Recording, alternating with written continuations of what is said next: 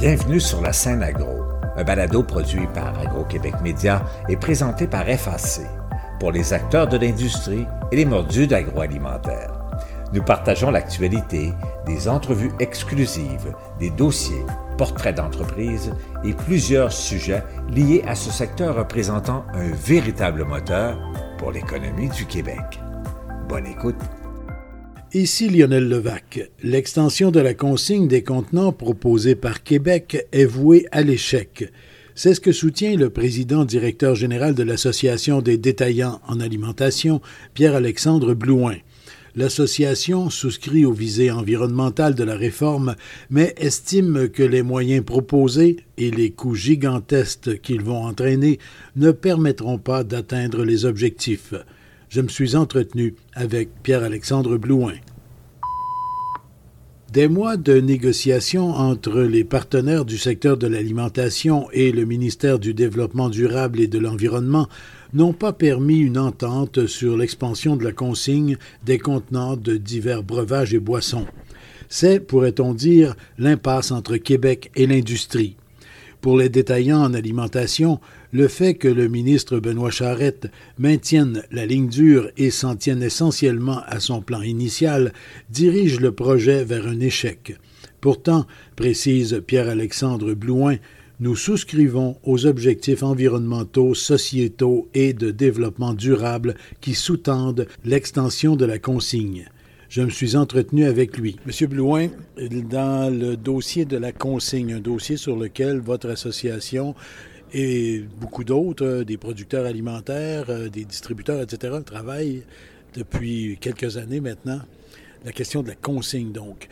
Consigne euh, qui s'organise d'une façon qui ne convient pas du tout à l'industrie. Et ça, sans remettre en question les objectifs ultimes. Tout à fait. Écoutez, nous-mêmes, la consigne, ça fait des années qu'on l'opère, la consigne publique, la consigne privée pour certains types de contenants.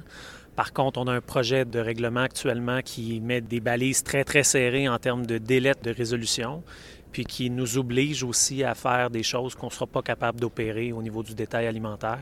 Obliger 100% des détaillants à récupérer une volumétrie qui va plus que doubler, c'est malheureusement voué à l'échec.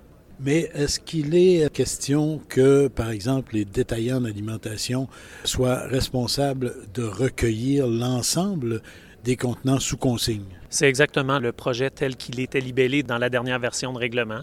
On a fait des commentaires comme tous les autres groupes. On espère que le gouvernement entendra raison, que le ministre Charette euh, sera à l'écoute des préoccupations de nous, les opérateurs, mais également des entreprises émettrices, parce que l'objectif d'une pareille politique, qui est très ambitieuse, c'est de la réussir. C'est pas de précipiter une, résolution de situation, puis de réaliser dans deux ans, une fois qu'on aura fait des investissements, qu'il faut changer la recette de l'opération. Je vous donne un exemple. Quand on regarde à l'échelle canadienne, on a des modèles qui sont très majoritairement basés sur des sites de retour dédiés. Donc, des opérations 100% dédiées à la gestion de contenants souillés post-consommation. C'est pas pour les dévaloriser, ces contenants-là, mais c'est que c'est difficilement conciliable à nos opérations de détail avec l'innocuité, la salubrité alimentaire et la fabrication même de nos sites. Un site qui se construirait dans cinq ans pourrait prévoir une réglementation. Mais actuellement, on a 8000 détaillants qui récupèrent des contenants consignés dans des espaces qui sont totalement exigus, avec l'incapacité d'en prendre davantage. Puis ça, je pense que ça a été compris depuis des années par la plupart des intervenants. Mais malheureusement, on nous revient encore une fois avec un retour chez le détaillant. Mais là, cette fois-ci, il faudrait ajouter des pintes de lait, rajouter des bouteilles de vin, toutes des matières qu'on ne récupère pas à l'heure actuelle et qui vont nous causer toutes sortes de nuisances, en plus des problèmes de gestion en termes d'espace, en termes de main-d'œuvre, parce que ça va nous prendre du personnel additionnel pour pouvoir gérer tout ça.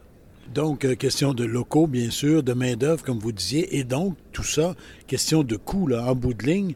Même le montant de la consigne, ce qui pourrait éventuellement vous revenir, ne couvrirait pas tous ces frais-là. Bien, c'est la grande inquiétude, l'équation financière. Pour avoir une démarche de développement durable, il y a trois piliers. Il y a le pilier social, le pilier économique, le pilier environnemental. En générant plus de déplacements avec les contenants, on se préoccupe de l'enjeu environnemental. Les coûts d'opération de tout le système et de logistique qui vont être en arrière pour récupérer ces contenants-là dans plusieurs des matières visées n'existent pas. Donc, il faut créer des filières de collecte. Puis encore là, au niveau du social, bien, il faudra que les consommateurs adaptent leur comportement. Donc, combien de temps ça va prendre pour qu'un consommateur fasse passer, parce qu'on est à plus de 80% du retour du lait, par exemple, dans le bac de recyclage, mais pour faire changer ce 80 %-là vers les sites dédiés de retour, ou les détaillants, comme l'entend le gouvernement, bien, ça va prendre un certain temps.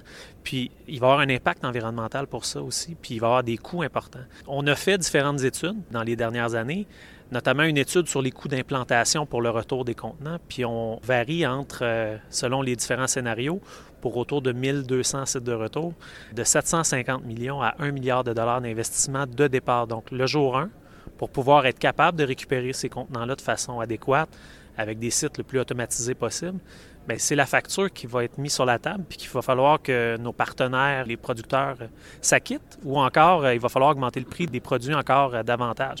Vous savez qu'actuellement, c'est un sujet qui est très préoccupant dans la population, toute la question d'inflation alimentaire.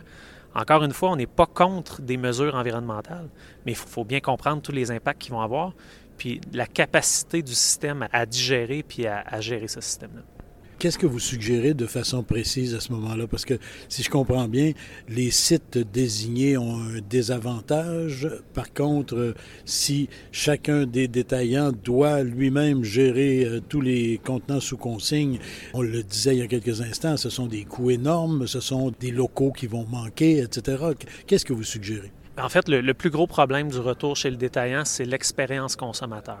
Pour implanter un système, il faut avoir la capacité d'offrir un bon service au client. Vous le savez déjà, vous présentez dans un détaillant en alimentation pour ramener des contenants un samedi après-midi, c'est pas l'idée du siècle. Il y a déjà des files d'attente. À nos courtoisies, des fois, on n'a même pas de personnel disponible. Donc, imaginez-vous avec deux fois X plus de contenants, ça ne pourra pas fonctionner. Donc, ça prend des sites dédiés, c'est la clé. Puis, ça prend le temps de mettre en place ces sites dédiés-là. Ça va nous prendre la machinerie, ça va nous prendre les locaux, ça va nous prendre des autorisations municipales pour avoir le droit d'implanter tous ces sites-là. Donc, c'est quelque chose auquel on est prêt à collaborer, mais c'est quelque chose qui va prendre du temps. Puis, vous le savez, que ce soit dans le secteur de la transformation alimentaire au détail, on fait des rénovations, on fait des agrandissements. Ça prend des mois et des mois pour avoir des autorisations. Ça prend des mois de construction. On attend après certaines fournitures.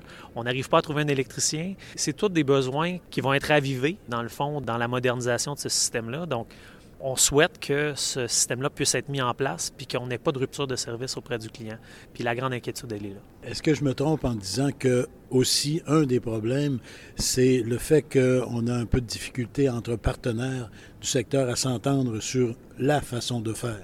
C'est vrai, il y a des divergences au niveau des différents groupes. Je pense que par contre, tout le monde s'entend pour minimiser le plus possible les nuisances pour le consommateur, qu'elles soient économiques, qu'elles soient au niveau de l'expérience client. C'est ça qui va être la clé pour atteindre des taux de performance importants. Puis la dernière chose, bien, le consommateur est, est très sensible à la hausse de prix. Je le répète, on le voit dans nos magasins, on a des magasins de spécialité qui malgré qu'ils suivent très bien le marché, qui adaptent leur prix, bien, il y a moins de gens qui franchissent la porte de leur magasin à l'heure actuelle parce qu'ils ont l'impression que ça va leur coûter plus cher. Donc, la sensibilité du consommateur actuellement est très, très importante. Puis, on veut s'assurer que si cette transition-là doit être mise de l'avant, bien, on aura le temps et les moyens de pouvoir l'exécuter correctement qu'on ne va pas précipiter cette mesure-là rapidement avant les élections pour pouvoir dire qu'on a livré une, réforme. Ce qui est important, c'est de réussir cette réforme-là puis que les consommateurs emboîtent le pas. Euh, justement, vous parlez de délais assez courts avant éventuellement la prochaine élection qui a lieu au tout début octobre. Ça veut dire que ce sont les délais dans lesquels vous devez consentir ou ne pas consentir. En fait, c'est assez complexe. Il y a plusieurs mesures, mais je donnerai un exemple. D'ici justement octobre, tous les détaillants devraient signer des ententes avec le groupe de producteurs pour s'entendre sur la façon dont ils vont gérer les contenants, faire des ententes financières, la compensation, préparer la construction, puis être opérationnel dès le printemps prochain. Je vous nommais tout à l'heure tous les problématiques qu'on pourrait avoir à la construction, mais ne serait-ce que juste cette négociation-là sur le territoire. Il faut s'entendre potentiellement, parce que c'est prévu dans le règlement, que les détaillants puissent s'entendre les uns avec les autres. Mais encore faut-il pouvoir s'asseoir avec le concurrent puis essayer de voir est-ce qu'on s'entend sur un site neutre ou est-ce que chacun veut construire son propre site? Ou est-ce que personne n'a l'espace pour construire le site? Est-ce qu'il y a des locaux vacants euh, dans les alentours?